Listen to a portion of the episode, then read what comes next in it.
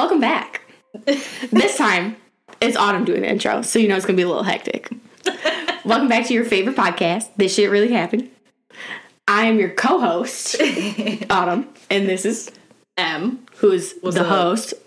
but she's letting me do the intro this time, so that's why it's a little hectic. because what's crazy is I still don't know it. I, we- I hit record and it was just the first dead silence. What is it? We're here to get into the downright gruesome. oh my god. so, Some, okay, some, some. all right. Hello welcome Oh. to This Shit Really Happened, the true crime podcast where we deep dive into the most disturbing, depraved, and downright, downright gruesome true crimes in history. I feel like I like mine better. We're back. but we are back. It's it's been a minute mm-hmm. since we've been here. Mm-hmm.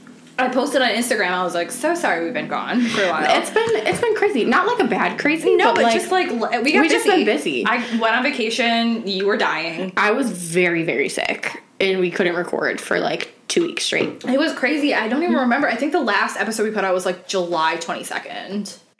Yeah, and then we got crazy. Something was happening. What happened at the end of July? We had to do something. Uh, I dude, I don't even know. I just like we got We couldn't, and then we just got really busy. August was busy. yeah. August was super busy, but Um, it is September first, so it is now officially spooky season. Which which our podcast is perfect for that. Yes. So Oh my god. make sure you chime in. We will regularly be posting now that it's spooky season. Hell yeah, spooky We will be more on time. We are slightly less busy. We will make more time for the for the podcast. We will try our absolute best. Yes, we will be more regular than a month off. yeah, right. I mean, knowing us, I'm not going to promise to anything because you know, shit happens. I mean, we do have a wedding to go to next weekend. We do have a wedding to go to next weekend. I'm super excited about it. I love weddings. Any Me excuse too. I have to get drunk on somebody else's dime, you can find me there. And i I'm also there. love weddings because like I get to dress up. Mm-hmm. And I also love Yes. love. I'm a lover girl deep down. I love that. Even though like I don't like Oh being God, touched. lover. I don't like being touched. I am a lover girl deep down inside. Lover. My Swifties out there. With an obsession with serial killers. hey, that's Oh, also I have some only healthy. ASMR for y'all. If you didn't know, that's bracelet beads. It's bracelet. I have been making bracelets like an absolute mad lad because I have.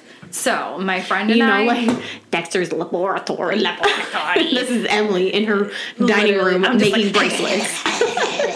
seriously though, I'm like fucking Gollum from Lord of the Rings. I have made so my friend and I, me and Stephanie have have put in some fucking work making bracelets. Um, because we have a Jonas Brothers concert to go to uh, this month, the 25th.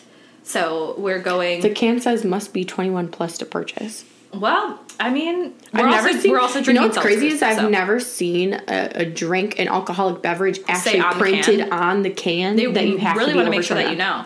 Um, but anyways, I have been making bracelets like fucking crazy because we have a Jonas Brothers concert to go to this month. We're going Not to me. another Jonas Brothers. Um, my, me and my friend Stephanie. Stephanie guest starred on on uh, One of those the. Family Murders Part Two. So if you go listen to that, that has our dear, lovely, amazing Stephanie as a, as a guest love as her. a guest co-host on that one.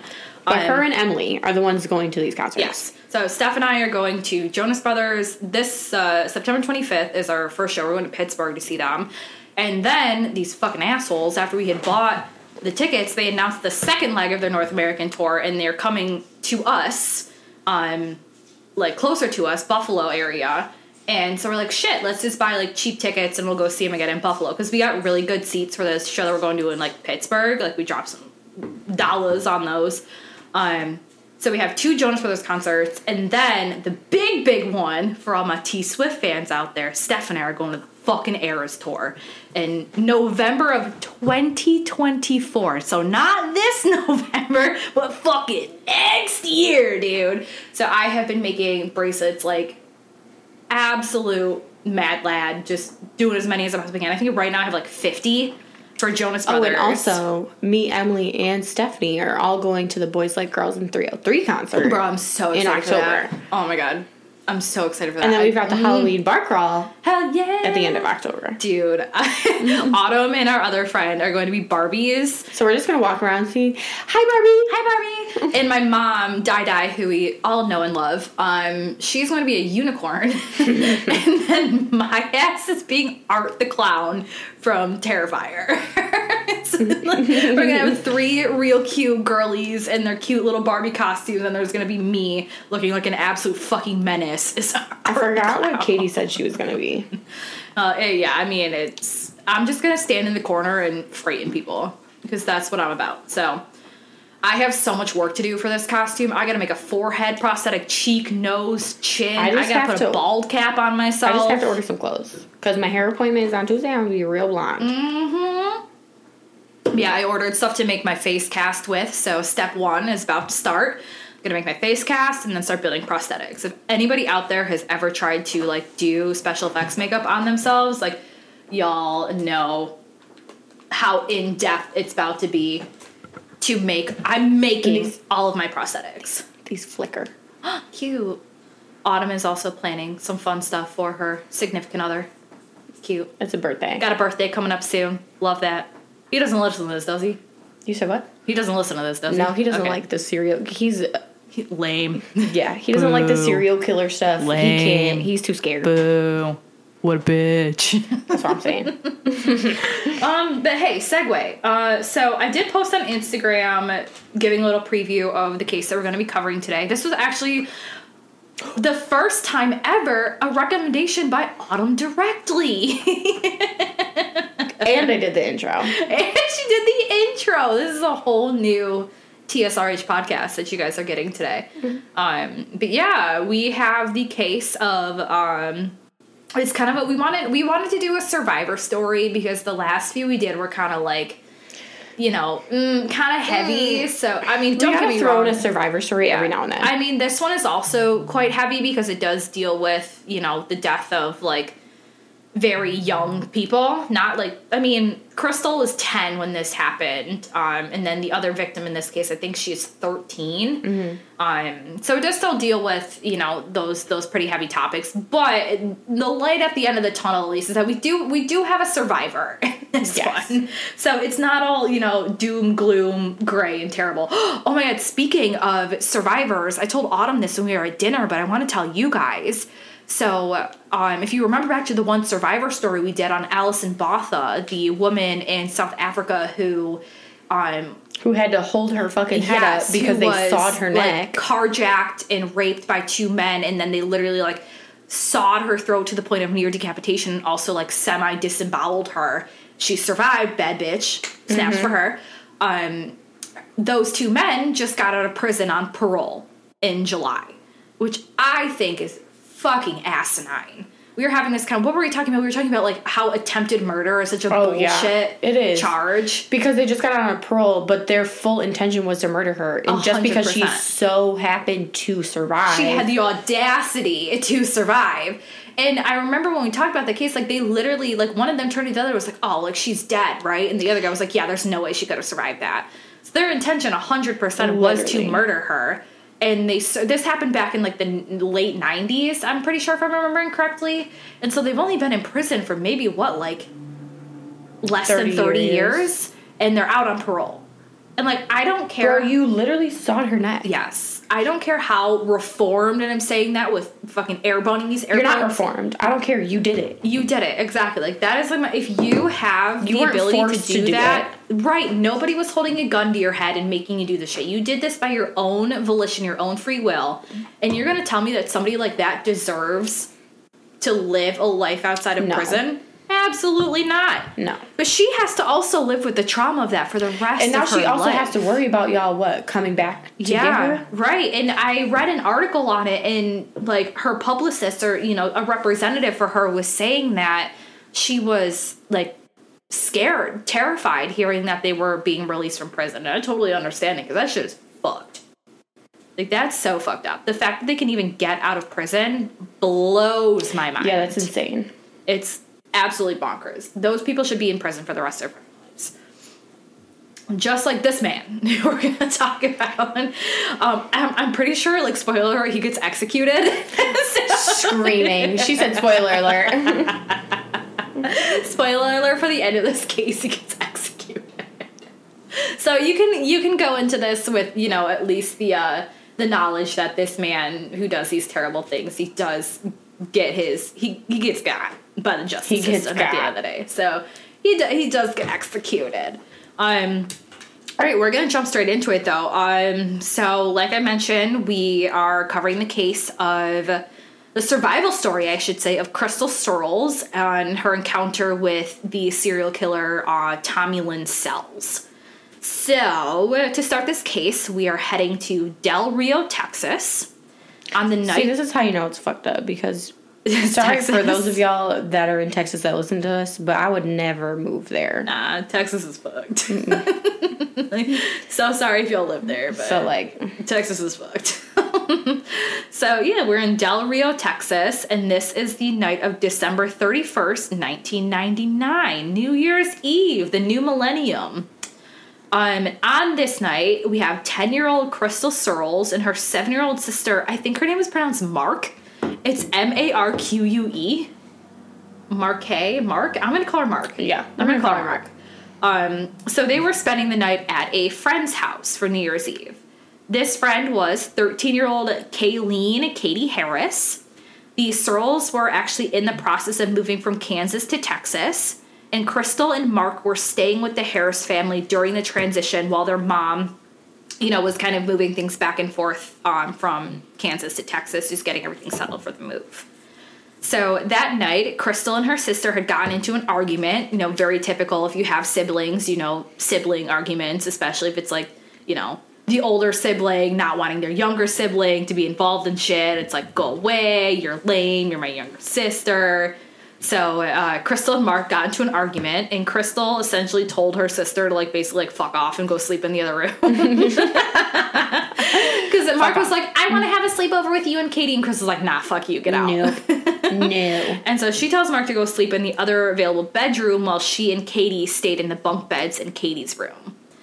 Um, later on, Mark would recall how upset she was that she'd been banished to the other room because she had so desperately wanted to join in on a sleepover with Katie. And that's like such a younger sibling thing. Yeah. Like I remember always wanting to like hang out with like my sister and her friends and they would have sleep with. I'm like, oh my god, like I know my ah. brothers would all be in the backyard, and I'm like, I'm gonna hang out here, and they're like, you need to go. Yeah, outside. like you need to get out. And maybe And mine is, hang out. mind you, I'm 15 years younger than my brother. Oh yeah, see, me and my sister have a much smaller. Me and Amanda are only three years apart, but still, she was like, sh- I, you know, you know, this is a younger sibling thing. Is you just want to hang out with your, you just want Right. to hang out with your older sibling. So, Mark was essentially doing the same, and Krystal's like, Nah, go sleep in that other room. Like me and Katie are hanging out. Mm-hmm. this is my friend, not your friend. yeah.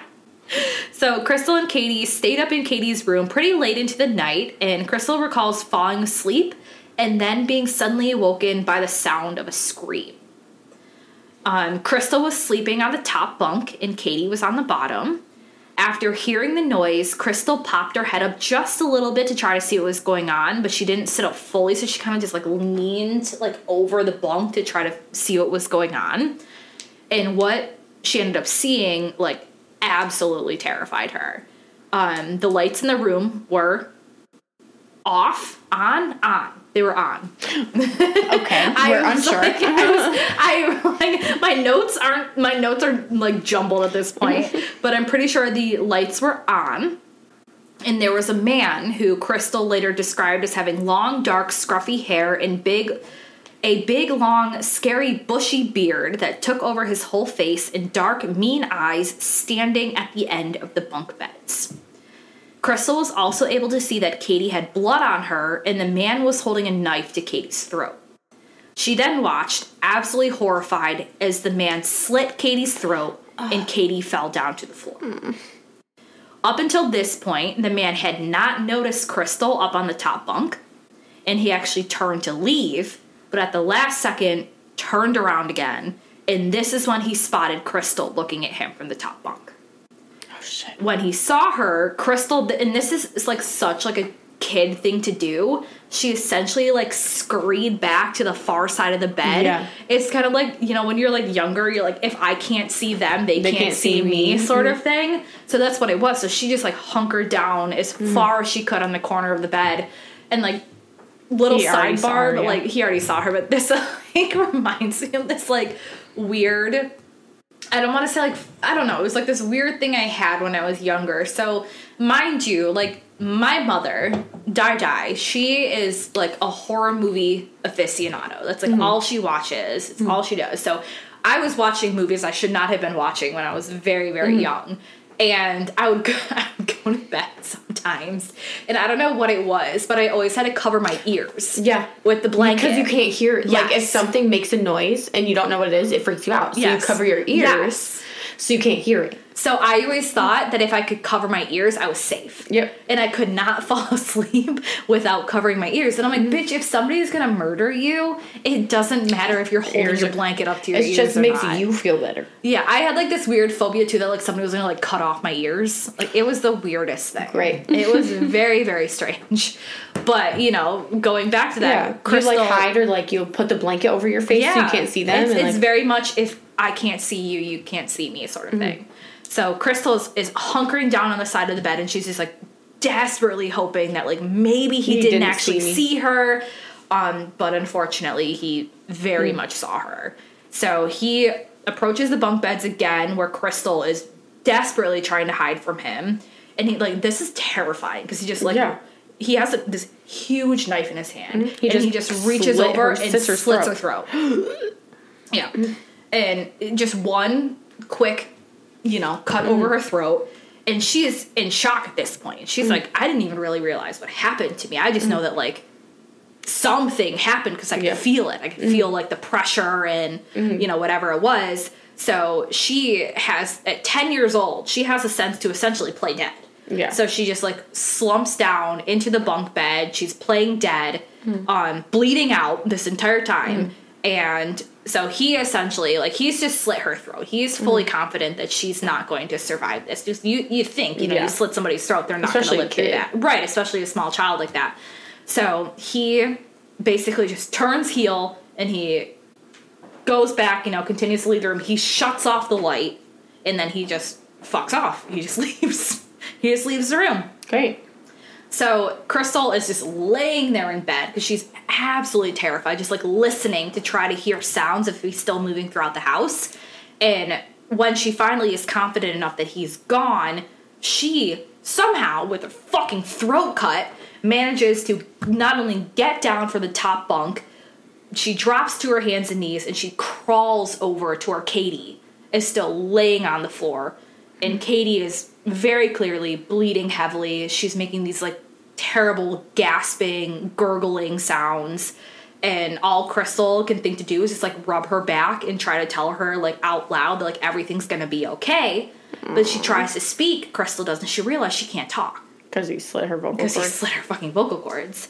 So she's trying to do everything she can to comfort Katie, and she's listening to her like struggle to breathe, and then all of a sudden, Katie just like stops making any noise. Mm. And Krystal at that point, you know, she's only 10 years old, but she kind of comes to the realization mm-hmm. that Like she's not alive. yeah, mm. Katie's gone. And at this point, Krystal knows that she has to go get help and she has to do it like immediately. Mm-hmm. So I'm still I, the whole time I'm just like this girl has her throat cut. She's got her she's, she's 10. actively bleeding. she's 10 10. years old, throat cut. So she gets up and she's like using the walls to steady herself. Mm-hmm. And you can only imagine what like the scene in this house looked like. Yeah. Just her smears of like handprints and blood Yeah. all over the wall. So the first thing she does is she goes over to the room where Mark is sleeping. And she like knocks on the door, but she can't speak. And so she can't she can't wake Mark up. And now she's thinking, "Oh my god, what if this man has killed every other person in the house?" Yeah. So she's like, I gotta get out of this fucking house because I don't even know if there's anybody alive in this house right now to help me. So she ends up leaving the house and fleeing to a neighbor's house to go get help. Um, when she left the house, she was like basically in like a t-shirt and shorts and no shoes. And it's it's yes, this is Texas, but it's still December, January. So it's probably not super warm out. Mm-hmm. So she's running out of the house as fast as she can. It's pitch dark outside. She mm. can't see anything. And her throat was cut. And her throat is cut. Keep, we're going to keep repeating that because that is mm. absolutely insane. Her throat is cut. She's 10 years old. Mm-hmm.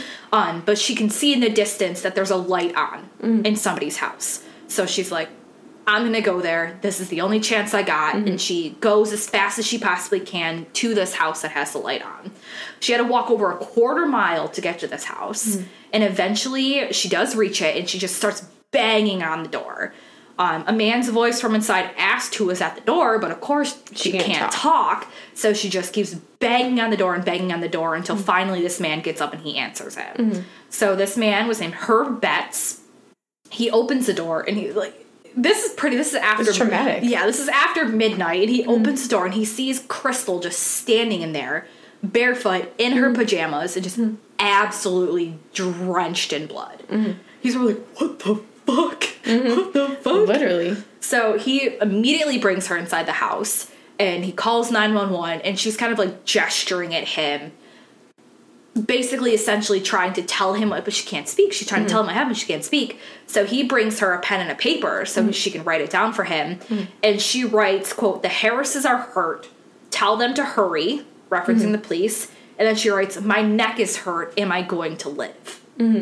and like she's only 10 years old and having to deal with all of this mm. stuff and she's just like get help the harrises are hurt like am i gonna be okay i could not imagine just opening my door and seeing a child just like standing at my doorstep covered in blood. Literally with her throat traumatized cut. instantly. literally traumatized. Literally traumatized.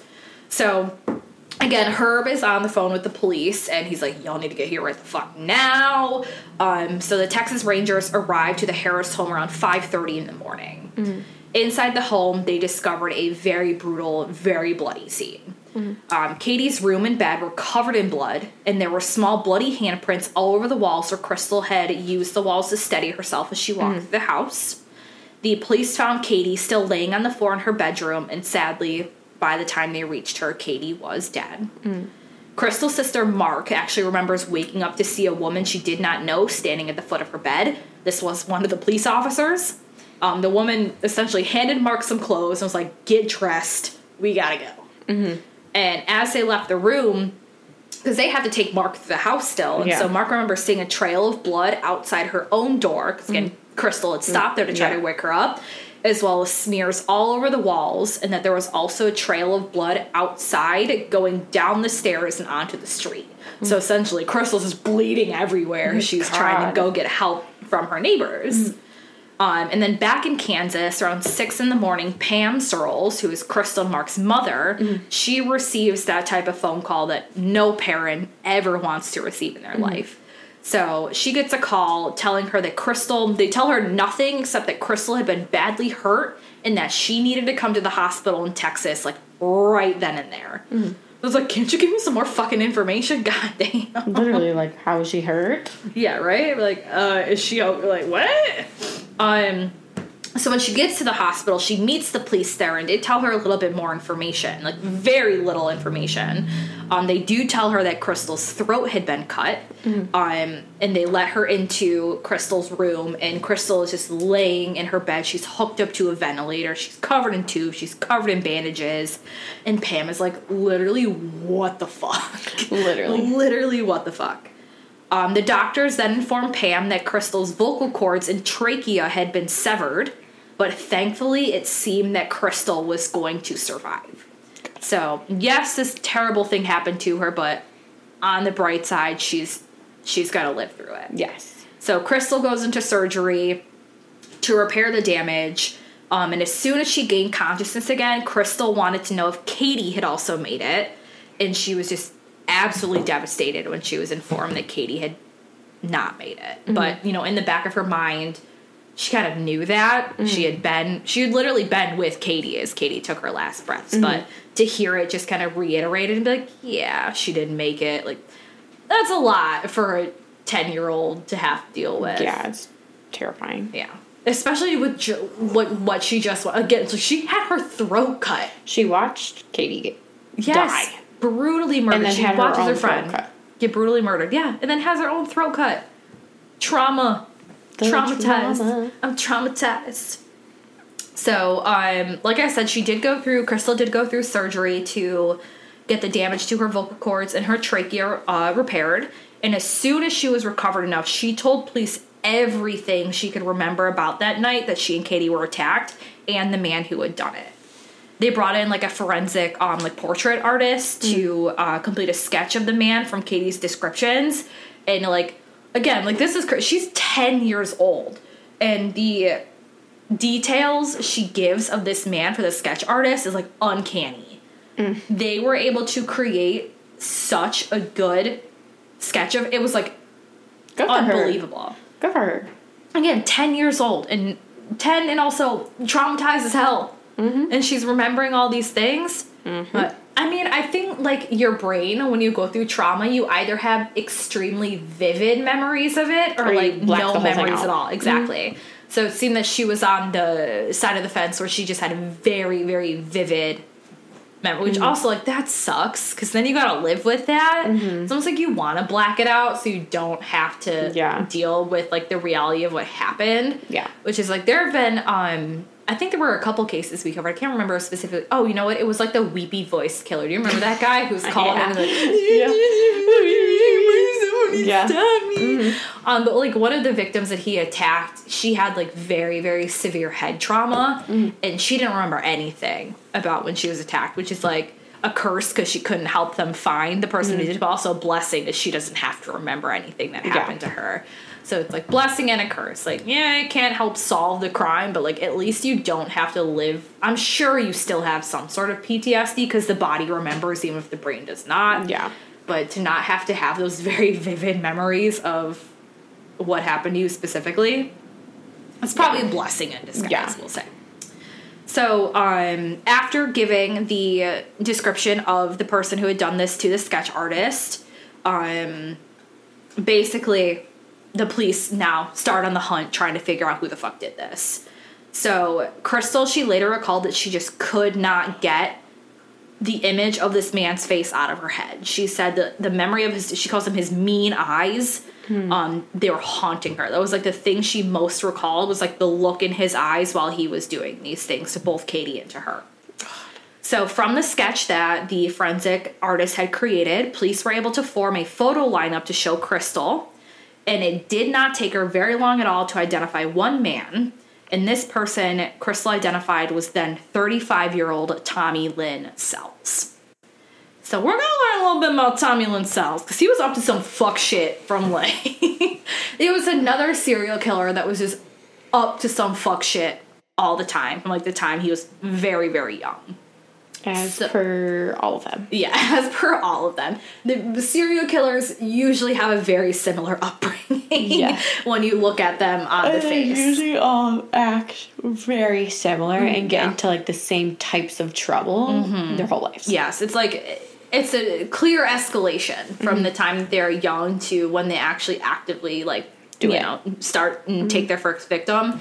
It's like you know like stealing, arson, like Killing animals. killing animals. There's like ah, there's some I for, always forget what this There's a triad. The triad. I always forget what it's actually called, but it's like bedwetting, cruelty to animals, and oh fuck me, what's the other one? That's gonna piss me off that I can't remember. I'm gonna just gonna Google serial killer triad. What's the third one? Arson, bedwetting. It's the McDonald. Okay, so it's animal cruelty, arson, bedwetting, and it's the mm-hmm. McDonald triad. Mm-hmm. I, we've talked about this mm-hmm. multiple times, Yes, we have. and every time I can never remember No. what it's No. actually called. The McDonald triad. So I'm gonna remember that maybe, Maybe. for the future. Um. So Tommy Lynn Sells, he was born on June 28th in 1964 in Oakland, California. Sells was one of five children who were born to an unwed mother and his biological father, who was basically absentee through his entire life, but the father died when he was 11, wasn't really involved in his life at all. Um, Sells also had a twin sister who passed away from a case of meningitis they both contracted when they were 18 months old. Shortly after his twin's death, Sells was sent to live with his aunt, uh, who was named Bonnie Walpole in Holcomb, Missouri. So his mom was basically like, yeah, I don't get here. Here. you have this child. Um, when he was five, though, he was returned to his mother when she found out that his aunt had intended to adopt him. So his mom was like, You're not gonna adopt my kid, I'm gonna take him back. You gave him up. Yeah, literally. It's a bitch. you literally gave him to her. Why Yeah. the fuck not? This also seems like another question of like nature versus nurture, where you wonder if he would have done these things had because I could not find really anything about like his early life with his aunt, but all the shit he got into was all of a result of him living with his mother because his mother was not a good mom. Like she was involved in a whole lot of shit. Great. And she was like abusive towards him. I'm pretty sure she was an alcoholic, if Great. not, definitely abusing drugs. Great. And you have this child that you willingly give to be raised by somebody else, and then when you learn that they want to adopt the child, you suddenly want him back. Make it make sense. The math is not mathing. The math is not mathing. The moneying is moneying. Yeah, yeah, right. Like I need child support for this child. I need child support and I need my tax return. Yeah, word. So he goes back to live with his mother when he's five years old. So Sells was a very, very severe alcoholic. You want to just take a guess how old he was when he started drinking? Probably like Sim. He was. That's fucking uncanny. He was seven. Wow. He was seven. That's crazy. He was seven years old when he began drinking alcohol for the first time. So his um, maternal grandmother also lived in the same home as him, as like him and his mother and his siblings. So what he would do is he would steal alcohol from a stash that she kept and just get fucking blitzed. Starting at Great. seven years old. Great. Seven years old. He also began socializing with older men, um, one of whom Sells eventually accused of molesting him. Sells also claimed that his mother actively encouraged this relationship, which further traumatized him. Sells stated that he would relive these molestations when he was committing his crimes. So he's essentially like, I was traumatized. So he's like blaming his childhood on the why He's he was killing yeah, people. He's essentially saying he has mommy issues. yeah. And he's like, well, his mom fucked him up. I killed people because I got molested. Yeah. So And he'd be like, I was reliving them while I was murdering people. I feel like because he couldn't really take accountability for his actions of killing people, he like was trying to find it out. That's why he was like, "Well, Yeah. I did it because of this." Yeah. You don't actually know that's why you were doing it. Right. And I feel like everything we we have in this we have to take with a grain of salt because this is all coming from him directly. Mm-hmm. And if you know anything about serial, you can't trust a fucking word they say. They're gonna they're No. gonna spin. A lot of them are very, and we've said this before on multiple of these Yes. cases. They are very charming. yes, super charismatic. Mm-hmm. They know how to talk to people. They know how to manipulate your emotions Mm-hmm. and make you feel for them. Because like even though like sociopaths cannot feel emotion, Mm-hmm. they are very good at mimicking and manipulating Because they emotion. know. Yes. They know what they're supposed to feel. They know what they're supposed to feel, and they know how to get you to feel what you need in order to trust them. Yes, a hundred Mm-hmm. percent.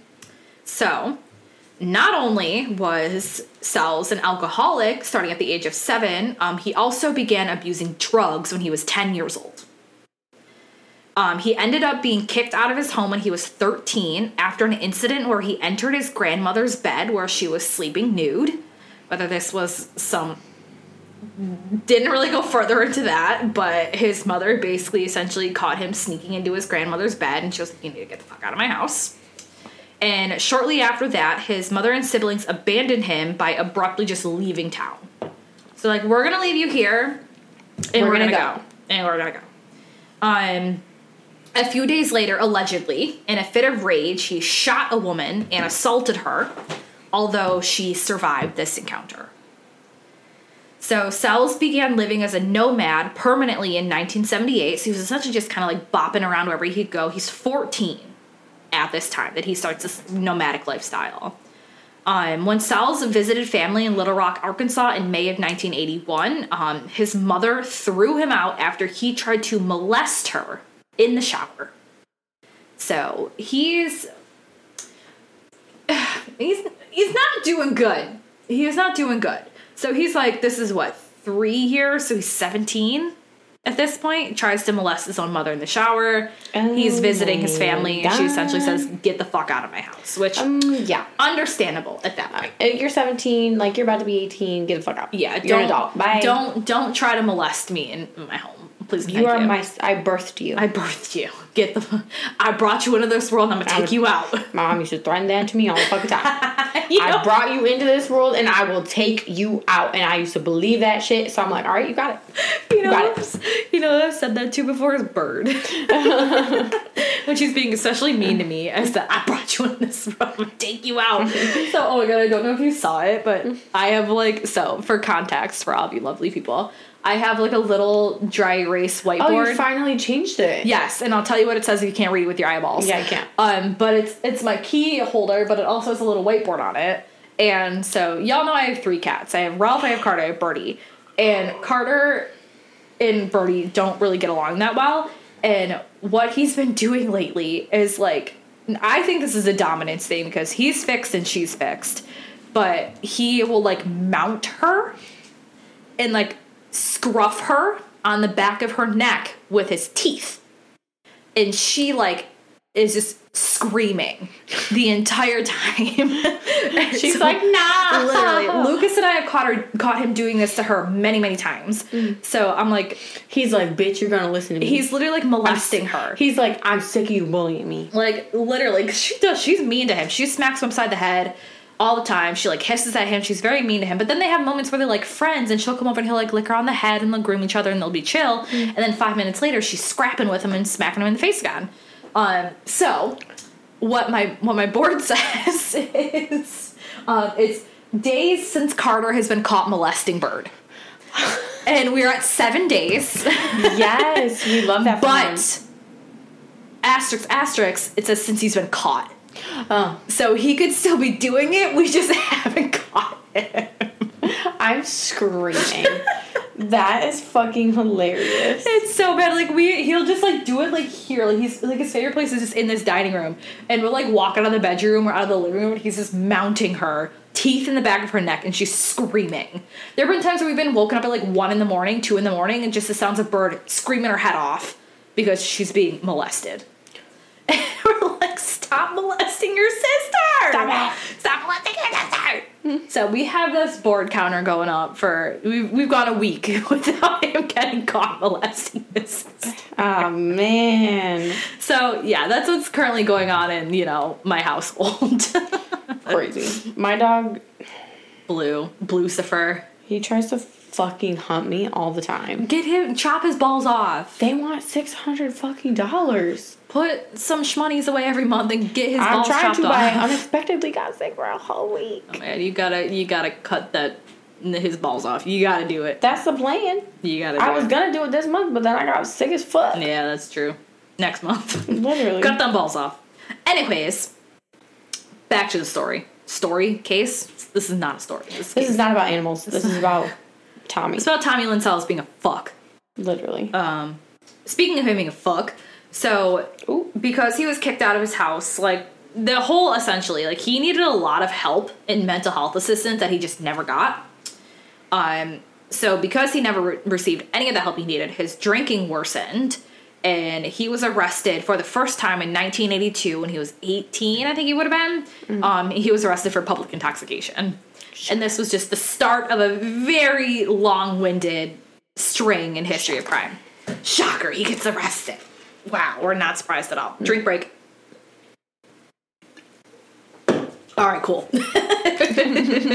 so, um, while he was homeless and living nomadically between 1978 and 1999, Sells would hitchhike and train hop across the country, committing various crimes as he went. He was like, I'm gonna hit all the different, I'm gonna commit crimes across the 50 states, yeah. Great. Um, so not only was he committing crimes, he was also drinking heavily, he was abusing drugs, and he was arrested numerous times for crimes ranging from public intoxication to grand theft auto. So he was like, I'm either gonna be drunk in public or I'm, gonna, gonna steal, steal cars. yeah, I'm gonna steal cars. um, in 1992, when he was 27, he was picked up by 19 year old uh, Fabian Witherspoon after she saw him panhandling under an overpass in Charleston, West Virginia. She felt bad for him, so she offered him a ride back to her home. She asked him to wait outside while she went inside to get food for him. Um, but by the time she had gone into her house and come back to her front door, um, Sells was out of the car and he was inside her house. Oh. When she walked away, she was like, kind of like, okay, like that's a little weird, but like just stay there, and I'm gonna go, you know, get you some food and get you some money. Um, when she walked away to go get said things, Sells cornered her in the kitchen and threatened her with one of her own kitchen knives. Um, after The which, audacity. I know, right? To her Men. own kitchen, men, Men. derogatory. The fucking audacity. The fucking audacity. So he threatens her with one of her own kitchen knives and he attempts to rape her. Um, she fought back though. She's like, I think the fuck not. She's like,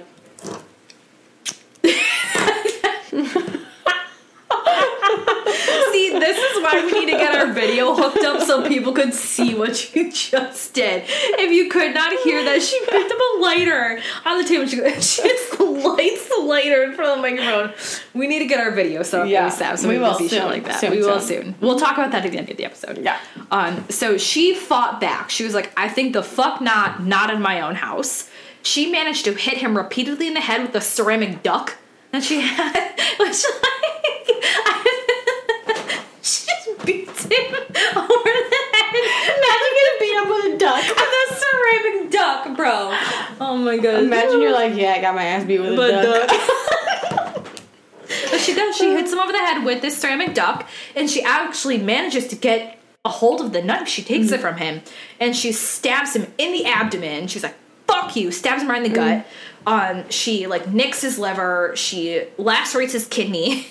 she also, this is my favorite part. She manages to stab him in the balls too. Yes, bitch. Yes. so she gets him in the gut and in the balls. Um, unfortunately, he does retaliate against No. her, and he picks up a piano That's bench. a strong ass man. You got stabbed in your nuts and you still are going after Yeah, her. adrenaline is a crazy drug. So she, he picks up like a piano bench and he hits her over the head with a Oh, piano shit, bench. bitch. Um, but he's he's pretty severely injured, so he hits her with a piano bench and he just runs out of the house. Um, his injuries. He's like, you're just gonna stop stabbing me because you already got me in the nuts, yeah, right. You got me in the balls. I gotta go. So he does end up going to the hospital. He lands in the ICU because of his injuries, and police are like, because um, Fabian, she does survive this. They're like, bro, how did you get these? Yeah, literally. And I was like, how did you get these? And then, so he does end up in police custody after this. So, uh, Fabian, she suffered a gaping head wound and a severe hand laceration that required surgery, but otherwise, she was, was okay. alive. She was alive. She did survive this. Um, after the attack, Sells took a plea deal on malicious wounding charges and served five years in prison. While serving this sentence, he was diagnosed with bipolar disorder, and he also ended up marrying a woman named Nora Price. Marrying Yeah, somebody? he got married. There was a bitch delusional enough to marry this man? It's so crazy. Like, there's so many, like, okay, so I understand, like, prison pen pal things if it's, like, a minimum security prison and people are in there for, like, minor charges. Okay, but you are marrying somebody who is on a charge for harming and mm-hmm. stabbing and trying to Yes, rape a that woman. was, that was the other thing I was gonna say, but like on the other hand, you have this man who's in prison because he literally tried to rape and like severe. He would have killed her. He pulled a knife on her, and she just get it and stab him back. if she didn't get that be dead. duck and beat the fuck out of him, She'd be would have been dead. She would have been dead. But this and woman, you wanted to marry him. Yeah, this bitch, you are him. Delulu, Delulu. and this is not the, The- Solulu. This her Delulu came Trolulu, but it was not the Solulu.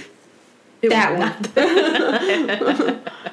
So after he married Nora, they did move to Tennessee together. Um, but he did not hang out very long. Very soon after he got out of prison, he was back to his you know nomadic ways, just kind Duh. of fucking around, doing whatever. And she's like, I think my husband. Yeah. My husband. So Bitch. the the biggest thing to know about Tommy Lynn Sells is he was fucking everywhere. He was fucking jaunting up and down the goddamn United States, going from state to state, and committing multitudes of very brutal crimes while he was there. Um, Krystal and Katie were his last.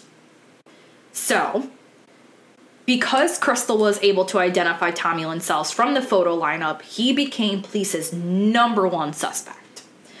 Um, they drove back to Del Rio, Texas, and they arrived at Tommy Lynn Sells' home at 5:30 in the morning on January 2nd, 2000.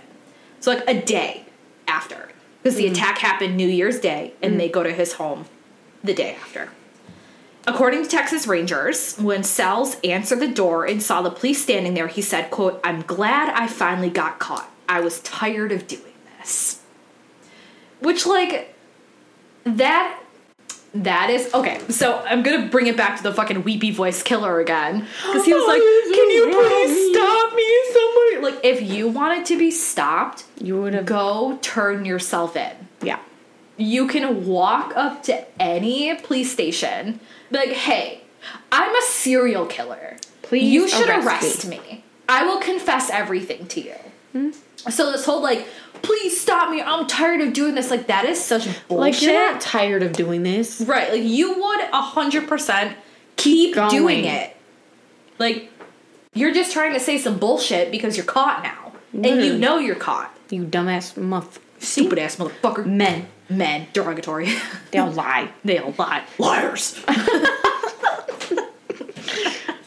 oh gosh. Anyways, so um, the one thing to Sells' credit is he was very open about So he what he admitted did. to everything. Yes, he very much admitted to everything. I mean, at this point, you're already caught. Yeah, he's pretty fucked, so he doesn't really have much of an option. Um, but essentially, after he's arrested, um, Sells told police where they could find the murder weapon that he had used to kill Katie.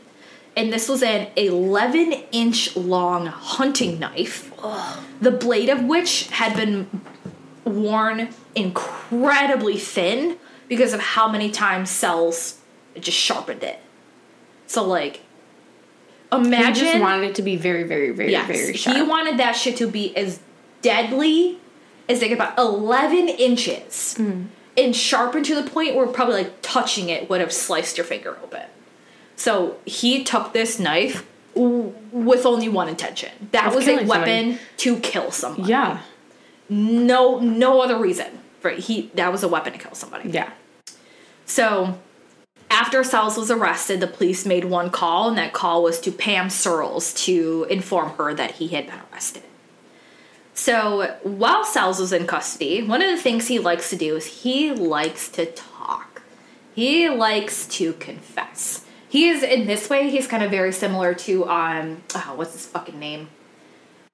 God damn it! Mm, the co-ed killer. Fuck me. Oh Jesus Christ! Here you go. Google it. The co-ed killer. Co-ed.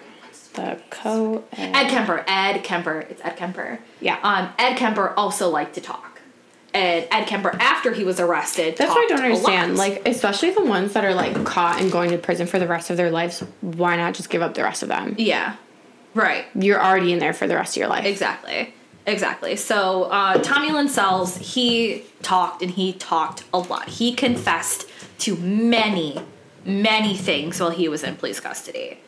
He first, of course, they're questioning him initially about Krystal and Katie, and he confessed to um, sexually assaulting Katie, stabbing her 16 times, and then slashing her throat, and then also confessed to cutting Krystal's throat as well. So what what Krystal saw was the tail end of it. Yeah. At that point, because she said that Katie was covered in blood. Yeah. So Katie at that point had been sexually assaulted and, And stabbed, stabbed 16, 16 times, times. before Krystal, woke, up and, saw, him, slit her throat. Yes. So, and luckily for Krystal, she did not witness All of all it. of that. Mm-hmm. But of course, obviously, what she did was witness is probably still very traumatizing. Oh, absolutely. But less than it could have been, which is mm-hmm. like the one saving grace here. Mm. Um, and once he started confessing, he could not stop. He was just fucking word vomiting, all of this shit. And he started confessing to crimes that he said started, he started committing these things when he was 15. Oh. So he's at this point got like 20 years oh, of crimes to confess to. So, of all the murders he confessed to, police were able to definitively link him. So, link him, not confirm that he committed, but they were able to confirm that he was either in the area or his story could be corroborated with the confession versus like the evidence that they had from the murders. Definitively link him to 22 crimes that he confessed to. I'm not going to go over all 22, No. but I am going to go over a couple of them, which are, you know, pretty encompassing from beginning to end. So the first one he confesses to happened on July 5th, 1979. And just like pay attention to where these happen because he's literally all over the place. So this first one happens in Port Gibson, Mississippi. And this is the murder of 39 year old John Cade, who was killed with a 32 caliber pistol during a home invasion. We then jump to April 27th, 1982, in St. Louis, Missouri. Um, and this actually was corroborated in November of 2015 when a woman named Melissa DeBoer contacted police after watching an episode of Crime Watch Daily, which featured Sells. And she contacted them because in 1982, DeBoer's mother, Joanne Tate, who was 35 years old at the time, was murdered in her St. Louis home. And Melissa was actually a witness to the murder. She was seven years old when it happened. Um, and she testified in court to the sexual attack, and she identified a man named Rodney Lincoln as her mother's killer. However, after watching this episode, she came to believe that it was Sells and not Lincoln who murdered her mother in 1982. Um, luckily, Lincoln was eventually exonerated for the crime and released from prison, but that did not happen until 2018. Oh my god. Yeah. So he spent a lot of time in prison for this. For And something he didn't do. For something he didn't do, because Sells confessed to this, and it was corroborated by the daughter. Um, on July 31st, 1983, also in St. Louis, Missouri, um, Tiffany Gill, who was four years old at the time, and Colleen Gill, her 33 year old mother, were discovered at their house on Washington Terrace in the West End neighborhood, and both of them had been bludgeoned to death. We have July 26, 1985, in Springfield, Missouri. And this is when Sells, who was 20, 21 years old at the time, he was working at a carnival in Forsyth. And he met a 28 year old woman named Ina Cord and her four year old son, Rory Cord. Um, Ina invited Sells to her home that evening. And according to Sells, so take this with a grain of salt, he had sex with her, fell asleep, and awoke to find her stealing from his backpack. Yeah, he then, okay. yeah, yeah, sure, buddy. Um, he then proceeded to beat her to death with her son's baseball bat, and he then murdered her son because he could have been a potential witness. This this one is crazy because you'll see why. Just a second. May first, nineteen eighty seven, in Lockport, New York. yeah, Lockport, New York. What? Yeah, that's what I said. I was like, what? What happened? So, 27 year old Suzanne Korcz, she disappeared after leaving a Lockport nightclub alone. You said 27? She was 27. And, this, was, in 80s, 1987. So that would have put her born in 19. She was. I wonder if my mom knew her. Maybe. You should ask. You should What's ask. her name? Suzanne Corks. It's K O R C Z. I'm going to text Di Di and see if she knows about this. Because Sus- my mom went to Lockport. Yeah. And my mom was like, I mean, I don't, my mom was kind of like in Buffalo ish at the time, but maybe she would have heard of it. Did you know Suzanne. Suzanne. K O R C Z. Suzanne? For those of you wondering why this is blowing your mind, is because we are we're in Lockport. C O R. K O R C Z. She was 27 in 87. So again, she disappeared after leaving a Lockport nightclub alone, and her body was found on September 5th, 1995. Um, at the foot of an embankment near Almost Nag- 10 years Yes, later? She wasn't found until 95. Um, and she was We were almost born. Yeah, I know. It was a year before her birth. That's crazy. Um, and she was found at the foot of an embankment near Niagara Falls, two miles away, and her cause of death was unknown due to the severity of the decomposition of her body, which obviously it's been 10 years. Yeah. She's bones. Yeah. Um, I saw that and I was like, bro, what? Oh, like Lockport? Nothing ever fucking happens in Lockport. Are you, are you joshing me? Um, so then we skip to October 15th, 1987 in Lovelock, Nevada. So again, he's all over. He goes from Lockport, New York in May of 87 to Nevada in October of 87. So all over the place. So this is 21 year old Stephanie Kelly Stroh. She was last seen at the Four Way Cafe and Truck Stop in Wells, Nevada. Sells confessed to her murder. He said he picked her up while she was hitchhiking after he offered a ride to Reno. She said they took LSD together, then he strangled her in Lovelock, covered her body in concrete, and dumped it in a hot spring. Her body was never found. So we have November 17th, 1987, in Ina, Illinois. Sells confessed to the murders of four members of the Dardeen family, and this one's fucking crazy. I need. I feel like I need to just insert like a trigger warning in here, just going over like the few details of the Dardeen family murders. Um, while he was hitchhiking, Sells was picked up by 29 year old Keith Dardeen, who brought him to his home for dinner. When they arrived at the residence, Sells pulled out a handgun and shot Keith in the head twice. He then emasculated him, which, if you don't know what that means, is he castrated him. He cut his testicles off um, before shooting him once more in the head. Keith's three year old son, Peter Dardeen, was bludgeoned to death. And Sells also attacked Elaine Dardeen, who was Keith's 30 year old pregnant wife. She went into labor after being beaten to death and gave birth to her daughter.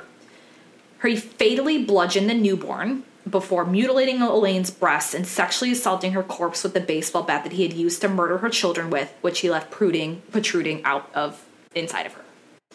So he beat her, Oh my god. caused her to go into preterm labor, and then beat the newborn baby to death. And then left the baseball bat inside of her.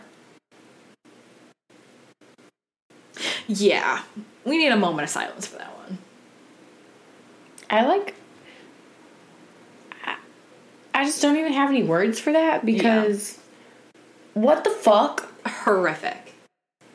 Absolutely horrific. And like this is just something he's fucking like confessing to just like casually. It's like, yeah, I did that. And it, it like there's there's been some doubts on whether or not he actually committed these murders of the Dardeen family at least.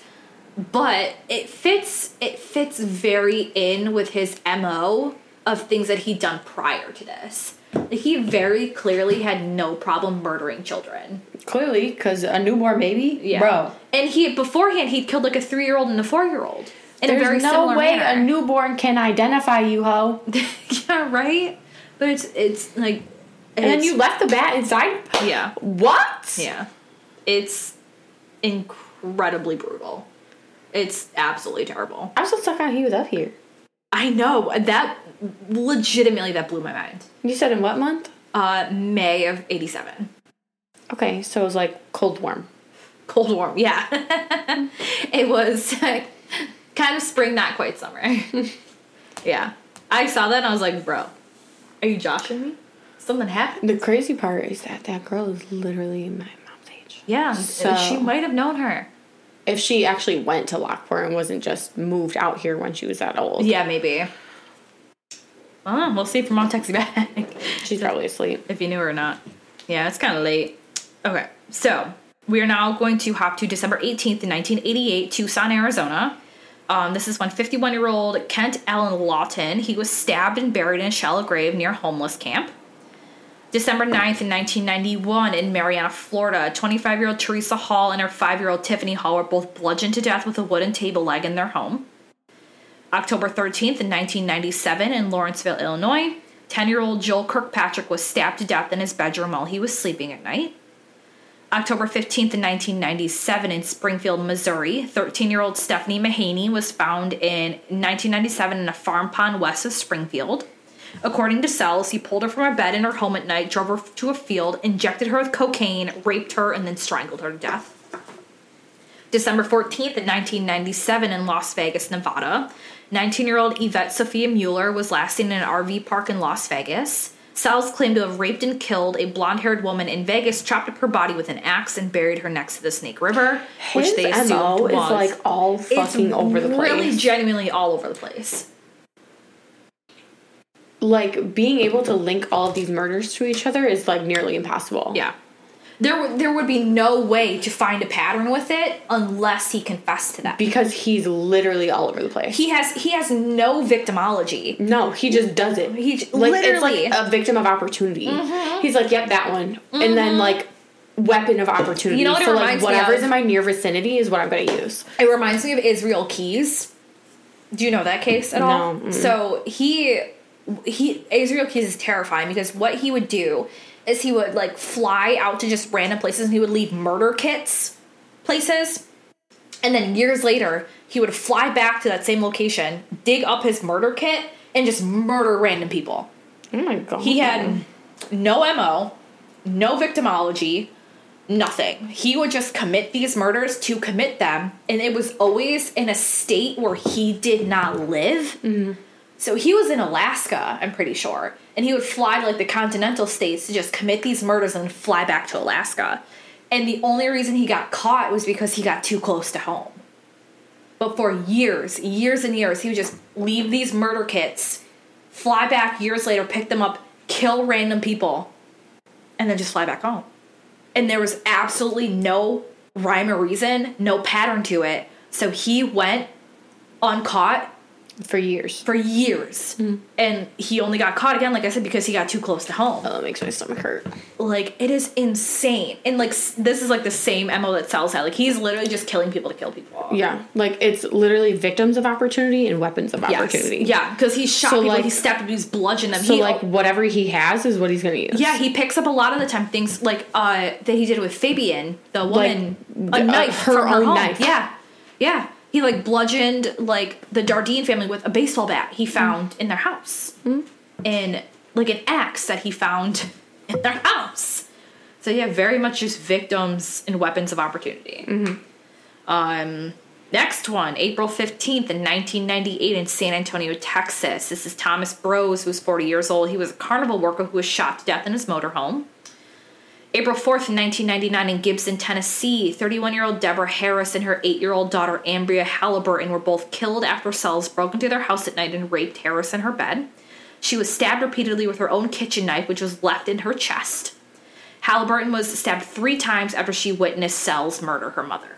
So, again, killing the child so they cannot potentially testify and identify mm. him. April 18th, 1999, in San Antonio, Texas, nine year old Mary Beatrice Perez was kidnapped from a market festival, driven to a stockyard, raped, and strangled to death with her own t shirt. May 23rd, 1999, in Lexington, Kentucky, 13 year old Haley McHone was kidnapped from a swing by Sells, dragged into a wooded area, and raped. She was then strangled to death again with her own t shirt and covered with debris. Now we have July 5th, 1999, in Kingfisher, Oklahoma. 14 year old Bobby Lynn Wolford was picked up from a Love's convenience store by Sells who drove her to a secluded area, sexually assaulted her, and stabbed her repeatedly with a hatchet, then shot her in the head with a large caliber revolver when she tried to escape. So, this was just the shit they could link him to. So, the reality of what he probably did was far, far and beyond that. This was just things they could definitively say Yeah, we can it. identify that he was in the area and he knows enough details about this that we can realistically take his confession at, at his word. So Sells, he actually um, there was no trial. He just straight up pleaded guilty to Katie's murder and the attack on Krystal, and he was sentenced to death. Bye. Bye. Sells confessed to breaking into the Harris home through a window. This window was in the bedroom of 14 year old Justin Harris, who was Katie's brother. Justin, um, he's actually blind. And so he believed that the noise of Sells breaking into his room was just his siblings roughhousing. And he actually like yelled at them to stop coming into his room. So he didn't kill him. No, he He did was not. like, oh, he doesn't even. He know. didn't because, come to find, it was Katie that he was looking for. He had been like uh, watching the house and watching Katie Oh. for quite a while, which is why he he knew that Katie was in the house, but he was not expecting Krystal. Mm. So he came. He went in there with a purpose, and his purpose was to get to Katie. Mm.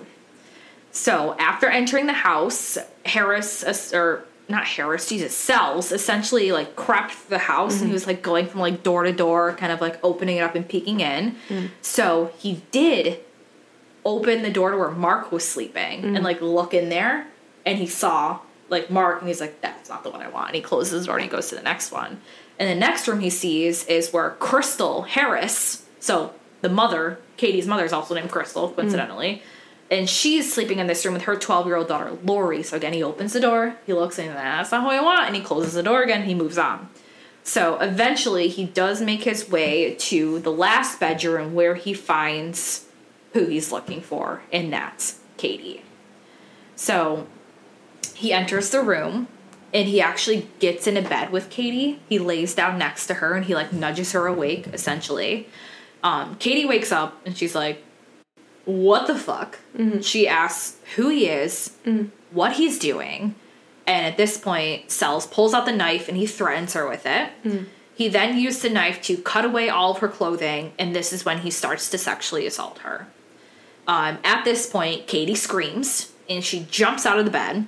So, this, I had this wrong. I thought that Krystal did not see Katie get stabbed. She did.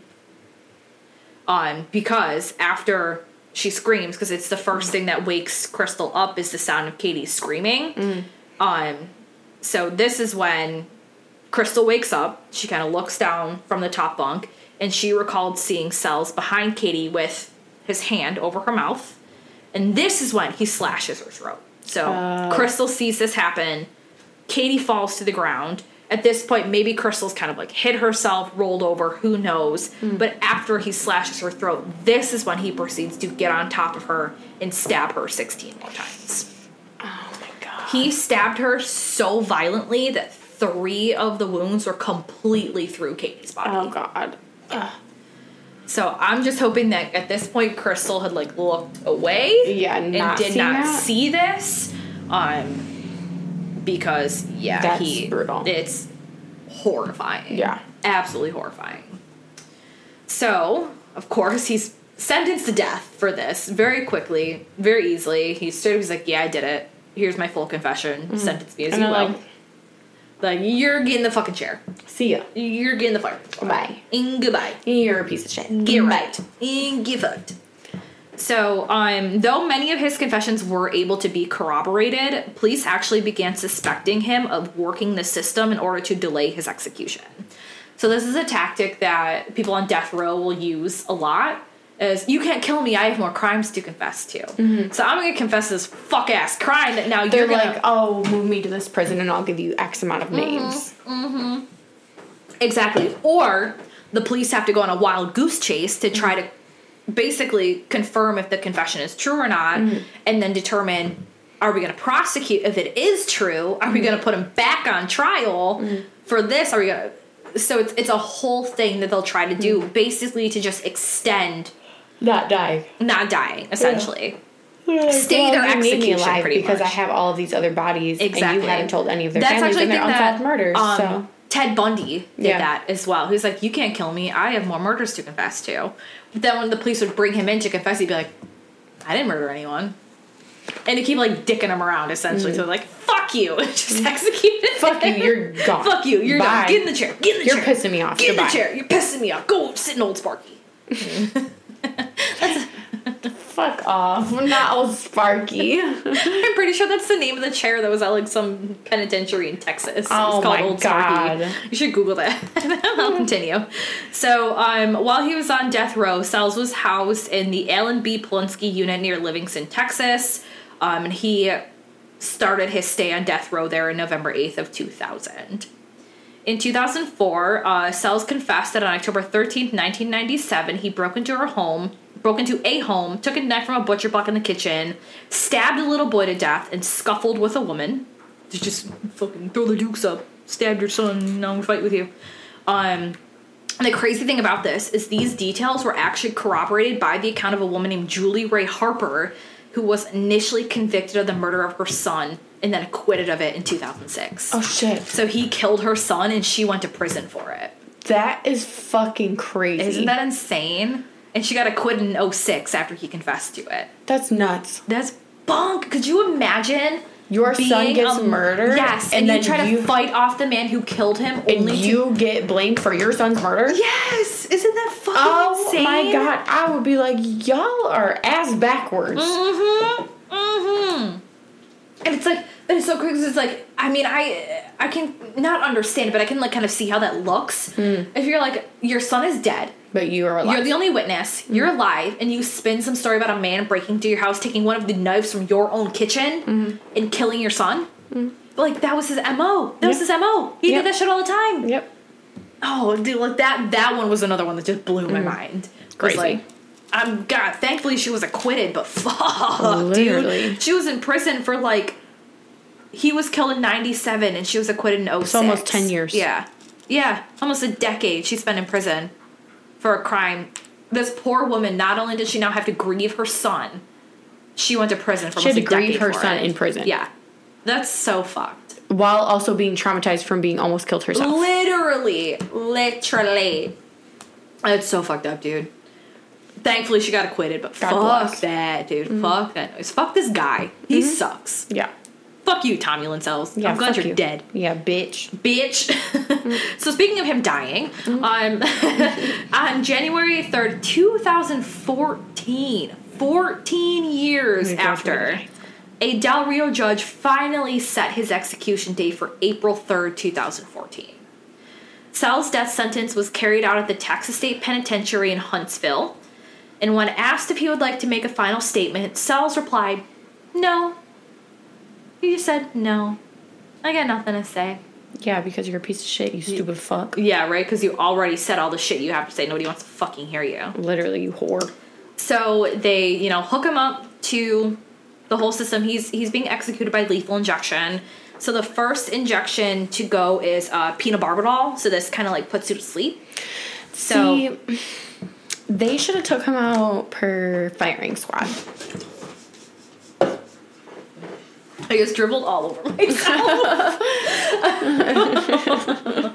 you know, Because why do you deserve to be put to sleep Yeah. before feeling the pain of death? yeah. Please See, tell me. I, I'm I'm very on the fence when it comes to the death penalty. There are a lot of flaws in our justice system that unfortunately lead to but I people. honestly feel like the ones who confess, yes, I was getting there.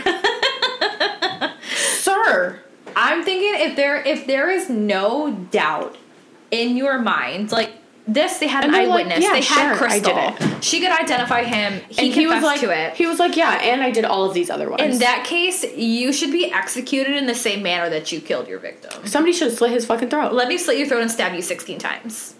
And also sexually assault you. I Because mean, nobody wants to do that, but let me I'll cut your dick off. Yes, we can castrate you Yeah. for sexually assaulting people. Yep, there you go. Yeah, it's like yes, I understand that they're at the end of the day they're dead, but like It doesn't matter. Why do you get to just peacefully go to sleep when you so you get to put, murder he gets to get put to sleep and then not feel the pain of death when he was putting all of these people through immense amount of pain mm-hmm. yeah, but you just get to go take a little murder them nap, for fun. a little forever nappy nap. He gets to murder them for fun. Yeah, the uh, what you're just murdering people for fucking fun. He like. I don't think he he never the only thing he ever said about like his motives was when he kind of recalled back to when he was molested as a child, but he was literally just murdering people because he never robbed them, he never took things from them, he just killed them To kill them. and then killed children so they couldn't be witnesses. There was there was no the rhyme or last one, he his his main person was the child. Yeah, yeah. Oh god, he killed multiple children, multiple The- children. But the last one, literally, he was looking for Katie. She was a child. yes, yeah. He actively sought her. He went to multiple bedrooms, Looking for her. passed people over with the intent to just kill Katie. Like you didn't kill anybody else in the home, and the only reason you slit the other one's throat is because you saw you Yes, kill she Katie. surprised you, and he's You been know known she to kill witnesses. So That's like, the only reason he went after Krystal. So why did he see? Mm, see, this is why when we were in high school and we took Mrs. Lanahan's class, and we had that debate, Yeah, I was on pro death penalty, I was also on pro death penalty side. but I was the only one, and I had to argue my point by myself. I won that. This is why I'm pro death penalty, because fuck y'all. Yeah, I'm I'm I'm very on the fence with it. I'm pro death penalty for certain cases. Yes, yes, I'm I'm along that same vein. Mm. I think there's there's There's a line. yes, there's there's absolutely a line. If, but if you are in like in this case, if you're uh, there's no doubt in your mind they committed This this, one crime. dead. dead, get fucked. But like the ones where you're like, okay, this one could have potentially not actually committed this murder. Yeah, take it off the table. Not an option. Yeah. Not an option because that person could be innocent. Right. Yeah, and you Just like the girl in this case who was convicted of her son's murder when it was really this that's motherfucker. bonkers. Like, what if she had gotten a death penalty for her son's murder and mm-hmm. she didn't kill him and she was traumatized from Yeah. trying to get murdered herself? Like he the see Yeah, that like the death penalty is such like a fascinating thing to like look into and debate. Like, which is why like in high school I was on the pro side because mm. I'm like honestly I feel like I'm more anti than I am pro. Mm. But I wanted to argue something that I was like needing to like research Yeah. and just for like shits and giggles to see if I could successfully argue a point I mean, that I didn't but I'm back. also for them just sitting in prison for the rest of their lives. But the problem with that is sometimes they have the ability for parole. yeah, that's And I'm not true. okay with that. Yeah, just like, like- the motherfuckers who just got out. Yeah, that brutally attacked Allison. Yeah. Yeah, it's crazy. Anyways, so um they give Sells this pentobarbital to like give him a little nappy nap. Um And this motherfucker had the audacity. He they put the injection. He takes a couple deep breaths. He closes his eyes and he starts to fucking snore. Like he's just taking a little nappy nap. He's snoring. Like he's so fucking Somebody should have punched him awake. bitch. now you're gonna feel this bitch. and just fucking sock him. Yeah. Snoring. I take this back. Suck it back out of him. Fucking was snoring. But then they hit the pump on the rest, and less than a minute later, he stops moving completely. Good. And bitch. 13 minutes later, at 6:27 p.m., he is pronounced dead. I hope his mom feels like a piece of shit too. I wonder if she. I don't even know if she was still alive at this point. I didn't really check. Honestly though, but like why did you give him up and then take him back because Right, like that is is the biggest question mark out of all of this. Is like, what would he have been had he not gone back to his mother? And we just we have no way of knowing. I don't know. So for all intents and purposes, from what I could find, like he had a good life with his aunt, and like Who knows though? Because nature versus nurture. yeah, it's, Would it's really that like question. Maybe he would thought like that, but would he had would he have acted on it? Because I think a huge factor in what he did was the fact that he started drinking when he was seven, Yeah, that's crazy. and we know that alcohol impairs brain function and brain development. especially is seven. And Like, he was bro. doing narcotics at ten. Yeah, that's crazy. So his brain, like I wish they would have cut him open and studied his brain. For real. to see the kind of effect that starting those things at that early of an age would have had Like on his stuck to this development girl's type Yeah. situation. So it really it's like was that even his actual nature or was he turned into that? Yeah. It's like that's fascinating. I really wish they would have cut his ass open and studied his brain and Mm-hmm. saw what it looked like. Um yeah, so he's fucking dead. Good. Um, Bye. Krystal was actually in attendance at his execution, um, as well as members of both the Harris and Perez family. If I were her, I'd have been like this the whole time. Yeah, right. Flipping him off through the fucking window. Um, so the Perez family, though, those are uh, family members of nine-year-old Mary Perez, who Sells murdered in April of 1999, and they were in attendance to the execution. Um, before he was executed, Krystal actually did an interview, and when asked about how the attack has affected her life, Krystal had this to say: "quote I don't ever think about Tommy Lynn Sells. I don't ever give him the time of day. He's dead to me." And now he's actually dead. And now he's actually dead, Boom. and she's living her best life. Boom. She's out here. He didn't get her. Mm-hmm. She is thriving. Fuck you, Tommy. So sad that there were people who crossed his path that you know didn't have the same. I Facts. think beyond beyond the woman uh, Fabian, I don't think there was any noted other survivors. It was just Krystal, and just like by a fluke, she managed to live and get him caught. Yeah. Like I really, it's crazy to think about like how many more people he would have murdered if if Krystal had not survived. Yeah, that's crazy. It's insane, If but he yeah, would still be out here. I don't know, man. He'd. I hundred percent though think he still would have been murdering. I, everybody gets caught eventually, mm-hmm. especially in this day and age with the technology we have. Everybody gets caught eventually. Facts. So he would have gotten caught, but who knows how many other people he would have killed before he got caught. Facts. So yeah, fuck that guy. He Fuck sucks. Fuck it. Krystal's a bad bitch. Facts. And We we, love to- her. We need to wrap this up because one, I gotta pee, and two, I gotta work. Yeah, it's kind of late. um, but yeah, so that is the case of Krystal Surles and Tommy Lynn Sells. So, you know, if you enjoyed this, follow us on Instagram. We're like a little over 800 followers right now, which is kind of mm, crazy fun. Ooh. So it's at TSRH Podcast. Follow us there. We post photos from the cases. You can also DM us, chat with us. Um, we love to hear from you guys. You can follow us on Facebook at TSRH Podcast. Um, we are eventually going to make a TikTok account because our intention is to start filming video. Yeah, because you know the reaction is is half the half the shit. Yeah, if you guys could only see Autumn's face with a lot of these things. Just like with this one with the lighter. Yeah, that was so funny. Yeah, you guys are missing out on a lot if you don't get to see video footage. And then so- you'll finally get to see what we look like because your girl don't have any type of social media. Yeah, that's very true. I couldn't even. I can't even like link your Instagram in our bio. Because I don't got it. don't got it. Mm-hmm. It's not for me, dog. Yeah, did a social media purge and And it's just not coming back. since. Yeah, once we have the TikTok up and running, we'll definitely um, let you guys know. It's honestly probably just be TSRH podcast on TikTok. Literally, just- it's just gonna be the same thing. yeah, stay in anticipation of that. Um, but yeah, definitely follow the Instagram. You can shoot us an email at tsrhpodcast at gmail.com. If you have any thoughts, we're always open to case suggestions. If you have any like stories you'd like to tell us, I'm hoping one day maybe we'll have enough to do like a listener stories episode. So if you got anything fun to tell us about, shoot it our way on Instagram. We've already email. done one, right? Well, I mean like a uh, like a listener stories episode of like things that listeners have like experienced themselves. Oh, oh, oh, oh, oh, oh, oh. But yeah, yeah, no, for sure. If you guys have case recommendations, absolutely send them our way. We would love to hear from you guys in the cases that you want us to cover. So we're open to anything. As you can tell by the history of this podcast, nothing is off limits.